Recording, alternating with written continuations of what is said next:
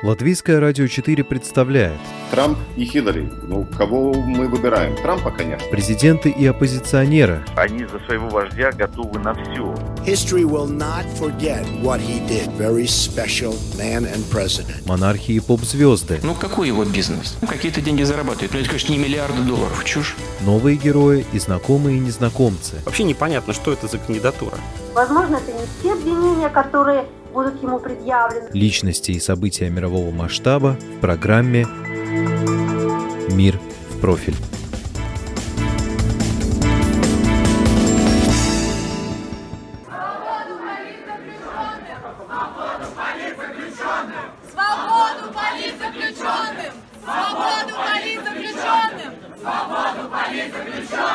Свободу политзаключенным! Свободу политзаключенным! Свободу политзаключенным! Свободу политзаключенным! Свободу политзаключенным!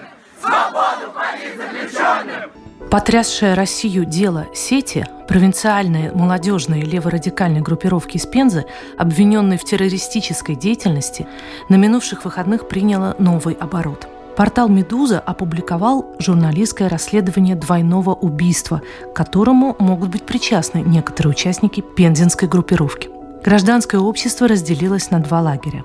Одни обвинили «Медузу» в том, что публикация не отвечает расследовательским стандартам, а то и вообще является вбросом силовых структур, желающим очернить участников сети, потому что их поддержка со стороны разных кругов российского общества оказалась неожиданно высока.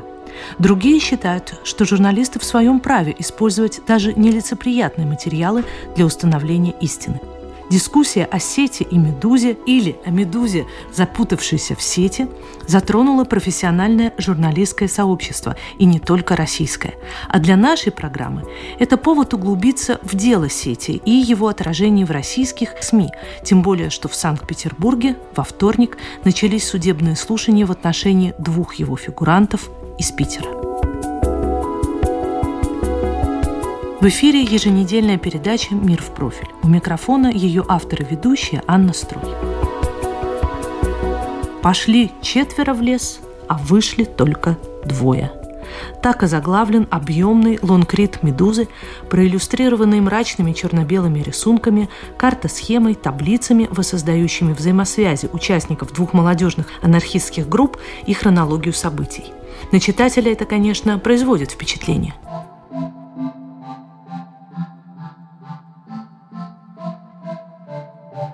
Мне вспомнился фильм Юриса Подникса «Легко ли быть молодым?». Для героев расследовательского очерка «Медузы» повзрослеть значило подружиться с оружием и наркотиками, тренироваться на выживании в лесу, научиться отдавать и выполнять жестокие приказы. Они считали, что так они готовятся к будущему, которое виделось им довольно мрачным, и, как умели, пытались натянуть на окружающую реальность подобие анархистской идеологии. На деле это был эскапизм, уход в свой мирок, который стал небезопасным не столько из-за придуманных грядущих битв с идейными противниками, сколько из-за довольно типичных проблем взрослеющих подростков. Соперничество из-за девушки, проблем с родителями, сбытом наркоты. Ловлю себя на мысли, что не хотела бы я, чтобы у моей дочки были такие друзья. Пропавшие в один день в марте 2017 года Катя Левченко и Артем Дорофеев, по мнению своих матерей, тоже заслуживали лучшей компании – у мамы Кати еще остается надежда. От нее нет вестей, но ее тело не обнаружено. На идентификацию останков Артема ушло полтора года. Труп со следами насилия был обнаружен в лесу случайно спустя 8 месяцев со дня исчезновения Артема и Кати. И теперь в том, что это он, уже нет сомнений. Трагедию ребят из Пензы связывают с арестами их сверстников, попавшихся на крючок правоохранительных органов за сбыт наркотиков и подозрительные полувоенные игры – Артем и Катя, скорее всего, испугались, что могут арестовать и их, удрали из дома, прятались в чужих квартирах, а уж что стало причиной роковой ссоры – деньги, мировоззрение, общая неразбериха – теперь установить трудно. Но вот тут сделаем точку. Вспомним контекст истории и контекст публикации – о двойном убийстве «Медузе» рассказали выбравшиеся из тенет Фемиды активисты ячейки, признанной Поволжским судом террористической. Недаром во всех публикациях после упоминания дела сети надо добавлять формулу организации, запрещенной в России. рассказывают после вынесения семи суровых приговоров. В общей сложности ребята получили 86 лет колонии. При этом ни во время следствия, ни во время суда о двойном убийстве речи не было. ФСБ расследовало не исчезновение Кати и Артема, а потенциальный заговор с целью проведения терактов на чемпионате мира по футболу в 2017 году расследовали с применением пыток, о чем стало известно и широкой общественности, и президенту России. Только в отличие от общественности, Владимира Путина сообщения о пытках не шокировали. Я вообще первый раз это слышу, я посмотрю, хорошо? Несмотря на обещание президента разобраться, данное своему общественному совету, никакого официального расследования методов следствия не было. Россия задохнулась от возмущения. Причем против сфабрикованного дела сети стали протестовать уже не только либеральные зубры, вроде Андрея Макаревича и Владимира Познера, но и разные корпоративные объединения. Например, объявившие забастовку солидарности книжные магазины независимых издательств и сама молодежь. Всем понятно, что дело сети – это надуманная тема. Скорее всего, знаете, они не могут найти террористов, им легче создать их. Пикеты и митинги собирали сотни людей. И вот сейчас эти люди с пеной у рта спорят о публикации на портале, некогда считавшемся оплотом независимой российской журналистики. Что это было? Мой собеседник Антон Лосенков, некогда работавший в онлайн-издании «Лента.ру» под руководством основателя «Медузы» Галины Тимченко, переехавший в Латвию и руководящий теперь порталом «Спектр.пресс», однозначно считает, что вброса со стороны силовых структур редакция не допустила бы по определению. Все, что я знаю об этих людях на протяжении многих лет, говорит мне, что это невозможно. А это просто оскорбительные обвинения, не основанные ни на чем. Антон Лосенков, однако, довольно невысокого мнения о самой публикации о двойном убийстве. Это очень слабый материал. То есть он необъяснимо не дотягивает до профессиональных стандартов, которые сама «Медуза» уже и установила для себя и предлагает пользоваться, как я понимаю, многим другим. Материал основан на словах двух людей, заинтересованных в этом деле. В качестве доказательной базы практически ничего не приведено. Это крайне неудачный материал. Я знаю по слухам, что «Медузе» может быть готовится продолжение, где будут представлены доказательства. Возможно, в следующей публикации доказательная база будет там изложена, и, может быть, многие вопросы будут сняты к самой этой теме, теме того, что двое обвиняемых по делу сети могут быть причастны к убийству или к двум убийствам.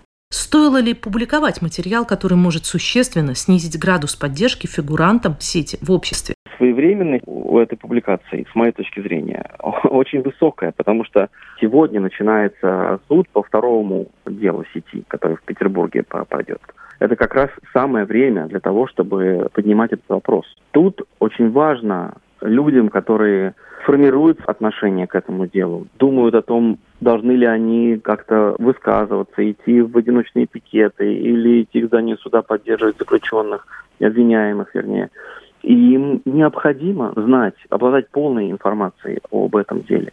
С моей точки зрения, как раз крайне важно, и это обязанность журналистов в том, чтобы, не занимая никаких позиций, донести до общественности всю полную информацию по крайне важному вопросу, по крайне важному делу. Позиция некоторых журналистов, о которых стало известно, что они недолгого времени уже располагали этой информацией, и кто-то отказывался от того, чтобы заниматься этим делом, кто-то расследовал его очень долго и подробно в течение месяцев, насколько мне известно. И эту тему откладывал до того момента, когда уже все приговоры уже будут вынесены, там уже потом уже это все можно публиковать. Вот эта позиция мне не близка. Это очень важный вопрос. Журналисты не имеют права занимать позиции. Они не могут придерживать информацию или, наоборот, как-то выпячивать какие-то факты в угоду той или иной стороне конфликта. Это хрестоматийное правило журналистики, основополагающее суть профессии. Да. То, что это является предметом обсуждения, говорит о том, насколько далеко восприятие обществом вообще этой профессии как явления уже ушло. Уже да. даже нет предположения, что, ну, по сути своей, обнародовав э, эту информацию, журналисты выполнили свой долг. Это было мнение Антона Лысенкова, российского журналиста, ныне живущего и работающего в Латвии. А вот что думает по поводу публикации «Медузы» Алексей Цветков, политический активист, писатель и публицист. Объективно работает на сторону обвинения, вне зависимости от того, вброс это или это отчасти правда, или это совсем неправда. Мы можем говорить не об этом, а только о том, кому это выгодно в данном случае. Могли ли какие-то фигуранты этого дела иметь отношение к наркоторговле или какому-то убийству? Теоретически, да. Другой вопрос, имеет ли это отношение к делу сети? Нет, это не имеет к делу сети никакого отношения, потому что это не имеет отношения ни к пыткам, ни к фабрикации дела, ни к какому-то вот общему давлению на всех, кто к этому причастен. Мы понимаем, что люди, которые профессионально занимаются политикой, и для них это ничего не изменит. Но огромное количество людей, которые втянулись буквально на этой неделе, и которые испытывают какое-то сочувствие к этим людям, и у которых в голове сложился какой-то вот образ молодых людей, которые попали под это авторитарное пыточное колесо, у них начинаются какие-то сомнения. То есть как бы «Медуза» им говорит, а вы уверены, что вы хотите поддерживать этих ребят? Ведь они возможные наркоторговцы и возможные убийцы. То есть это сильно раскалывает, стравливает и ослабляет эту растущую группу поддержки. Алексей много лет изучает левое движение в России. Я спрашиваю, насколько распространены анархистские взгляды среди молодежи? Сейчас количество молодежи в российском обществе увеличивается. И у этой молодежи политических каких-то лифтов не так много. Они сталкиваются, входя вот в такой студенческий возраст, с системой, в которой все уже решено без них. И это очень часто приводит их в какие-то радикальные политические субкультуры. И таких вот радикальных политических субкультур, активно развивающихся в провинции, не так уж много вариантов. Это очень часто либертарианцы, но это другая история. И это очень часто крайне левые, то есть марксисты или анархисты, что тоже не одно и то же само по себе, но однако же это какой-то один политический лагерь. Поэтому, да, в российской провинции довольно много каких-то групп через интернет, поддерживающих связь друг с другом, и, может быть, даже с международным анархистским движением, которые вот так себя видят, которые антисистемно настроены и которые исповедуют анархизм как культуру. Да, здесь стоит сказать, конечно, что анархизм при всех своих громких претензиях на некую суперрадикальность и суперреволюционность с чисто социологической точки зрения он давно уже является скорее субкультурой, то есть скорее способом ухода как можно дальше от государства и создания какой-то собственной действительности, собственными какими-то концертами, мероприятиями, социальными там тусовками, встречами, журналами, ярмарками и так далее. То есть особой опасности для власти они не представляют? Ну, это тут как бы это власть должна решать, представляют или нет, потому что все-таки это идеология, которая мировоззрение, которое декларирует э, некую свободу от государства, то есть в чем основной пафос анархизма во всех его версиях, в том, что государство может быть в нашей жизни заменено неким самоуправлением, неким горизонтальным договором между нами, который мы будем соблюдать.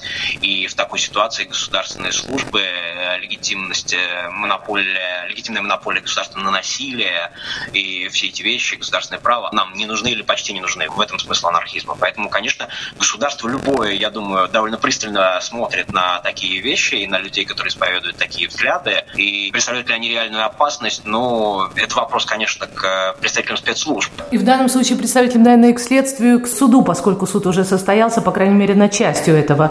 Э, да.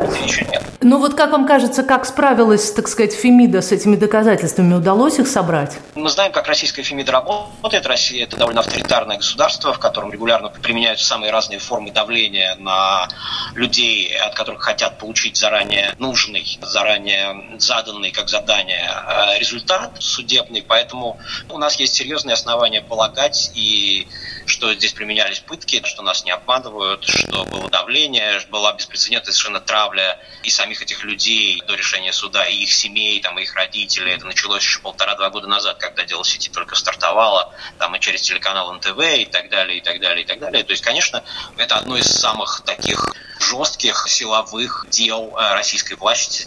Видимо, стояла цель провести такой показательный процесс, чтобы неповадно было лезть и чтобы это как-то не росло. Это довольно сомнительная, кстати, логика, что если так жестко подавлять, пытать, выбивать показания, сажать на огромные сроки, то никакого анархизма дальше и не будет. Вся историческая практика показывает нам, что это не работает, что угодно работает, только не это. Процесс над представителями так называемой питерской группы сети Виктором Филинковым и Юлием Бояршиновым продолжается. Третьему участнику питерского дела удалось получить политическое убежище в Финляндии. Как и их пензенские товарищи, питерцы напрочь отрицают планы проведения терактов во время чемпионата мира по футболу в России и свержения действующей власти – В день начала слушаний в Санкт-Петербурге российские юристы, обращаясь к президенту России как гаранту прав и свобод граждан, выступили с открытым письмом, требуя возбуждения уголовного дела о применении пыток в ходе следствия.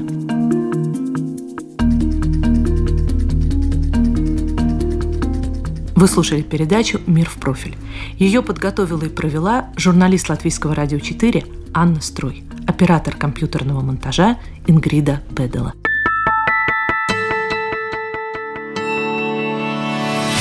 Человек и его поступки,